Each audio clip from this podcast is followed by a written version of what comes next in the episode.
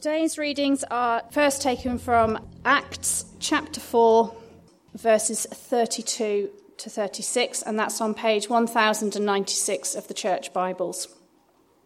All the believers were one in heart and mind. No one claimed that any of their possessions was their own, but they shared everything they had.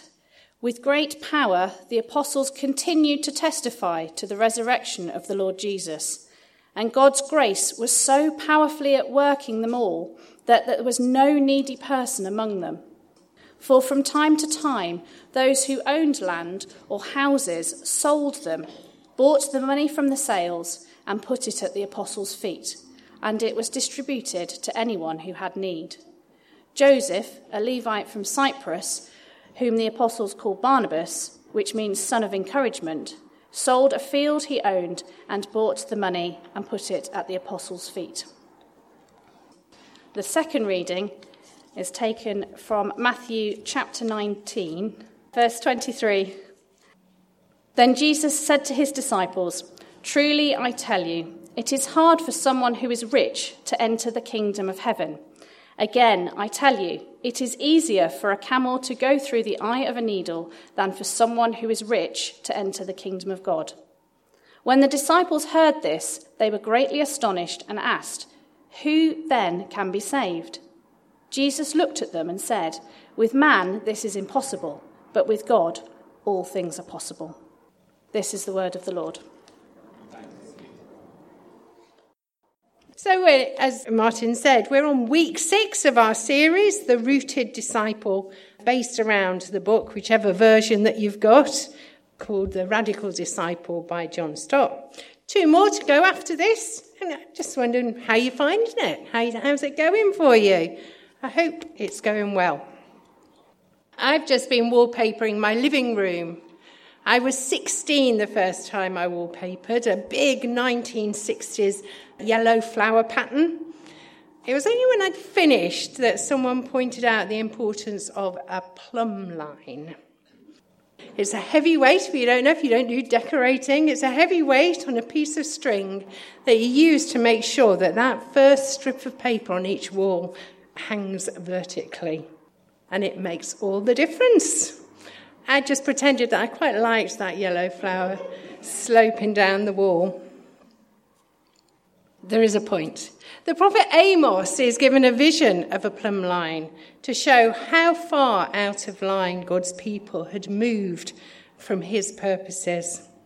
God had had enough of their idolatry, their dishonesty, their empty worship, and their treatment of the poor.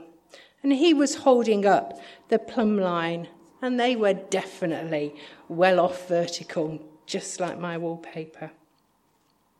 And I feel a bit like this series has been a bit of a plumb line for me, reminding me of the life of sacrifice, which may involve suffering, but this life of sacrifice to which I'm called to live. The call to be different, the call to be like Jesus, the call to grow in maturity as I become, hopefully, more like Jesus.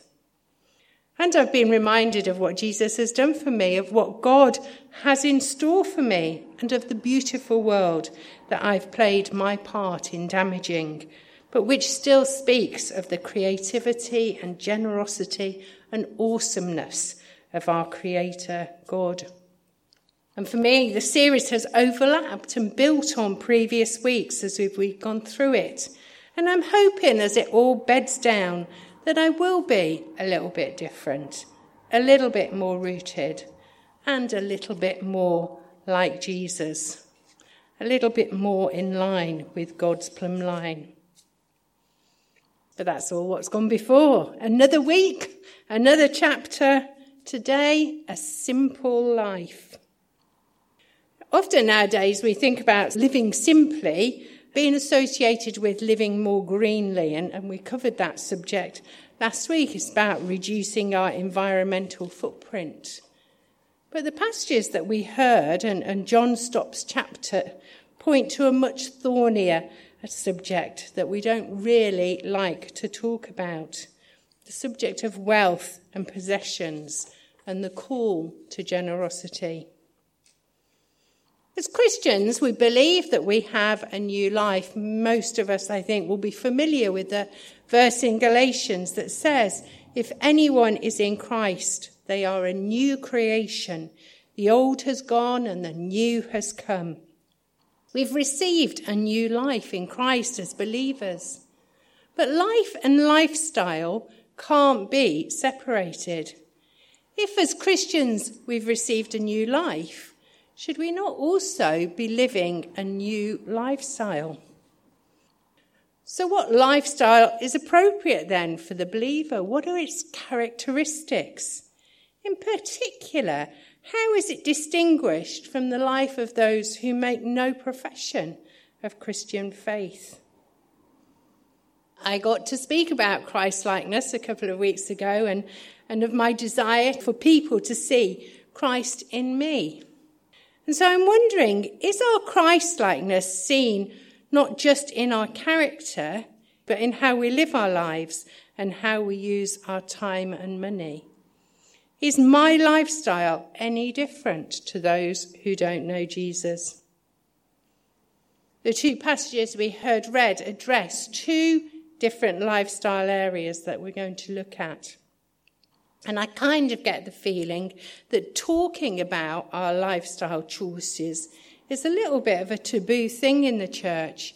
For some reason, we're perhaps more comfortable considering our character than our lifestyle. And certainly I know that I've been feeling uncomfortable all week about the prospect of speaking about it.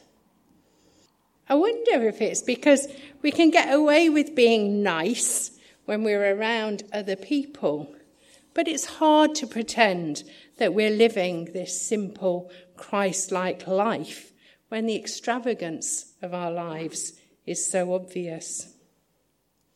So in the recognition of a taboo subject, I'm calling the first of a transformed lifestyle, my first point, the C word. C standing for church, or more specifically, the church as a close community or a family. From our reading from Acts, all the believers were one in heart and mind. No one claimed that any of their possessions was their own, but they shared everything they had. I find that a really attractive picture, and I'm clearly not the only one.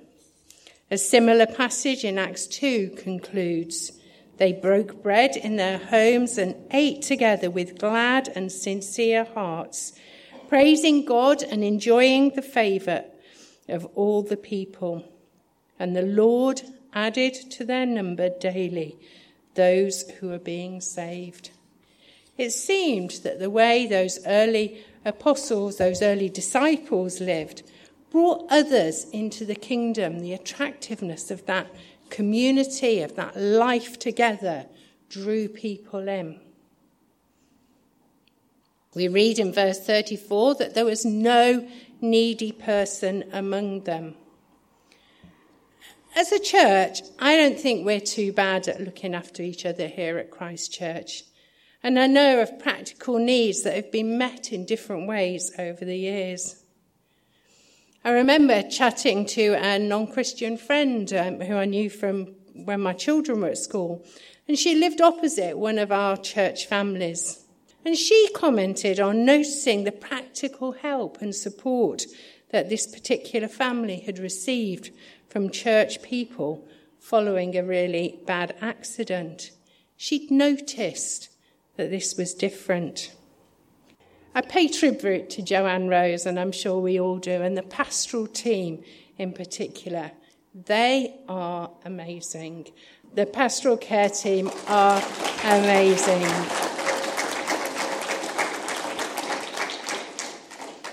Thank you. It's a bit of an aside, really, but personally, I think we're probably better at offering help and support than we are at admitting that we need it, or asking for it, which I think is sad. And I also wonder if our sense of community or family is strong enough here in Christchurch for us to really know and see the needs of our brothers and sisters in our midst if they're not going to own up to it and ask for their help. Maybe that's something we need to think about and be working on. But back to the main point. Verse 32 tells us, no one claimed that any of their possessions was their own, but they shared everything that they had. John Stott suggests that the generosity of our making our goods and ourselves available for people in need, rather than grasping them tightly as our own possessions, is, and I quote, an indispensable characteristic of every spirit-filled church. Generosity is an indispensable characteristic of every spirit-filled church. I want to be part of a spirit-filled church. Many years ago, I read a book by Tom Sine called Why Settle for More and Miss the Best? And one of the themes of that book was about living in a shared community with shared belongings, freeing up money that could be given to the poor. At the time, I really liked the idea. I was really attracted to that idea. I mean, do we really all need to own a lawnmower or a wallpaper stripper or whatever it is? But now, as I've aged and, got my family and my home, and I look around at the possessions that I've amassed, and I realise that instead of sharing generously, I'm holding on to things more tightly than I really want to. How my ideals have slipped. The Bible teaches that everything that we own belongs to God. All that we have has been given to us by Him. And it's right to enjoy it. It'd be wrong to reject the gifts of God. But I think we also need to hold everything that we have on an open hand for God to use for His glory and for others' good, not clenching it and holding it tightly for ourselves. One more thought from the Acts passage. Remember, we're talking about the big C, the church community, the church family. In these early chapters of Acts, pretty much the whole Christian church was in Jerusalem. All the brothers and sisters in Christ were part of that same community. But as the gospel spread, that God-empowered desire to give to the needs of their brothers and sisters elsewhere continued. We can read in Paul's letters about his encouraging them to give and to get together a gift for him to take to other believers. And we read about his thanks when they give to him and when they give to others. So John Stott encourages those of us who are affluent in any part of the world to do more to relieve the needs of the less privileged believers in other parts of the world. And it's good to know that at Christchurch, a proportion of our mission budget goes to support believers in Kenya and Bolivia in particular. But that brings us to our second taboo subject, the M word, money. It's harder for a camel to go through the eye of a needle than for someone who is rich to enter the kingdom of heaven. Why is it hard? I suggest three reasons. Firstly, when we're rich, it's easier to trust in what we have and find security there. Being comfortably off even can reduce our dependence on God and increase our dependence on ourselves. So we become more self-dependent than God-dependent. Our security is in ourselves. Wealthy, self-reliant, well-provided for poor people have a much harder time humbling themselves and admitting their need for God.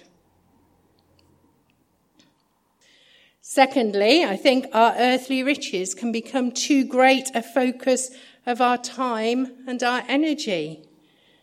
Rather than experiencing freedom in Christ, we spend too much time gaining riches, looking after our riches, worrying about our riches, building bigger barns to put our riches in.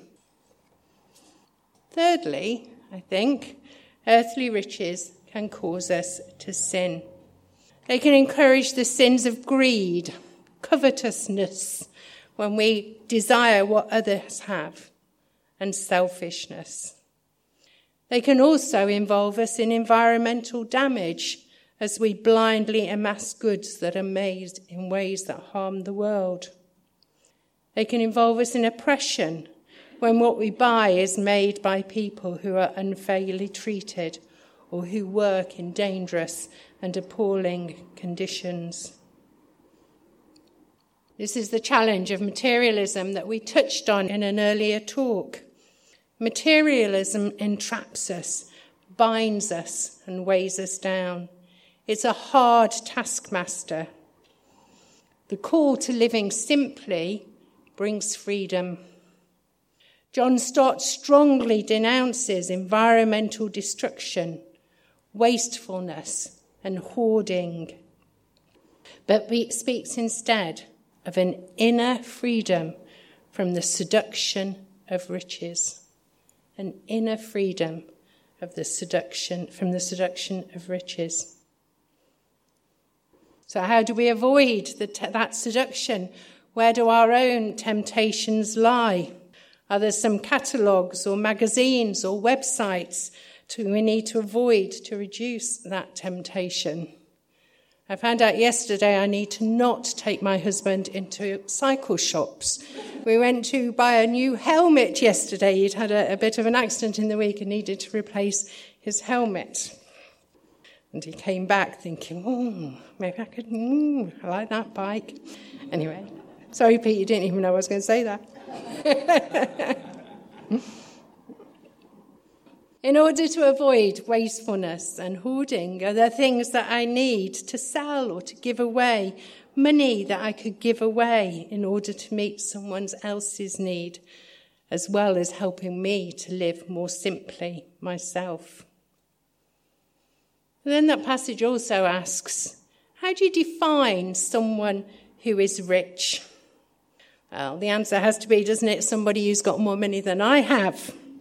That's who's rich. It's not a great answer, is it? I was discussing this talk with someone on Tuesday and saying how I was wrestling with it. As we talked about it, they suggested that perhaps I could give out some rules or a checklist that we could measure ourselves against. I don't think it works like that. I can't answer the question, who is rich, or at what point you can be described as rich. But maybe between me and God, or you and God, we can prayerfully and honestly examine our lifestyles, pray about our finances, and ask God in His grace to work out what our Christian lifestyle should look like, what our Christian response should be. John Stott says similarly about rules. He says, he begins a sentence. We lay down no rules or regulations. He ends the sentence. But in view of the fact that about 10,000 people die of starvation every day, we determine to simplify our lifestyle. In view of the fact that 10,000 people die of starvation every day, we determine to simplify our lifestyle. Don't pull your punches, John. I'm standing in for Ben this morning. So, a poor man goes to a rich person's house and says that he will do anything for £100. The man tells him, if you repaint my porch, I'll give you £100. 3 hours later, the man says he's finished. Seeing no paint on his porch, the rich man says, I'm not paying you. You didn't do anything. The poor man replied, yes, I did, But it's not a Porsche, it's a Mercedes. I think maybe I'll leave the jokes to Ben.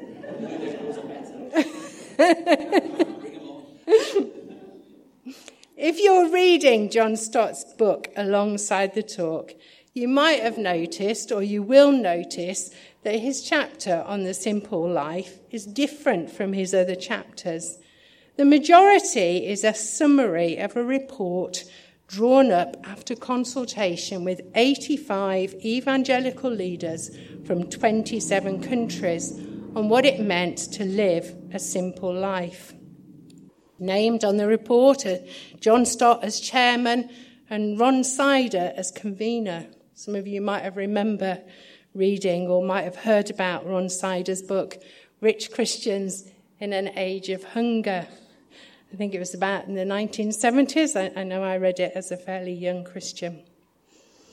These 85 leaders from both the rich and poor nations spent 4 days together, worshipping, studying the scriptures, praying and listening to each other's stories before writing the report, entitled An Evangelical Commitment to Simple Lifestyle.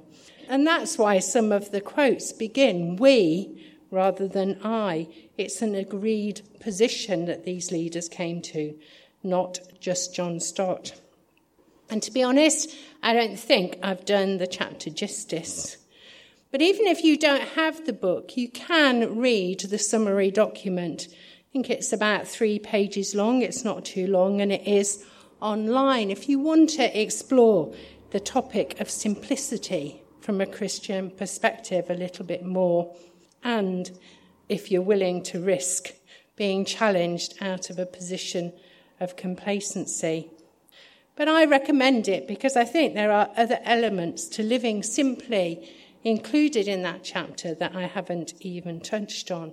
And I will put the link for it on the WhatsApp group this afternoon, and Phil's going to put it alongside the video. So hopefully you should be able to get it. If you don't get it from there, just contact me anyway. But let me summarise what I think I've said. I believe that as a Christian, I'm called to a simple lifestyle that is distinctively different. A simple lifestyle, a generous lifestyle, an outward-looking lifestyle. I believe that my new life in Christ is not compatible with greed or selfishness or looking only to my own interests. And I believe and I want to live as if Jesus is Lord of my time, my possessions, my money, and I desire to use them in his service. But I fail. It's not easy. It's not easy to do. It's not always easy to discern what God would have us do. And so we can just carry on as normal when actually God wants us to do something different. So let me pray for you as we finish, and not just for you, but for me too. Dear God, I pray that you will forgive us for our greed and our selfishness. We ask that you would give us the wisdom and grace to know your will.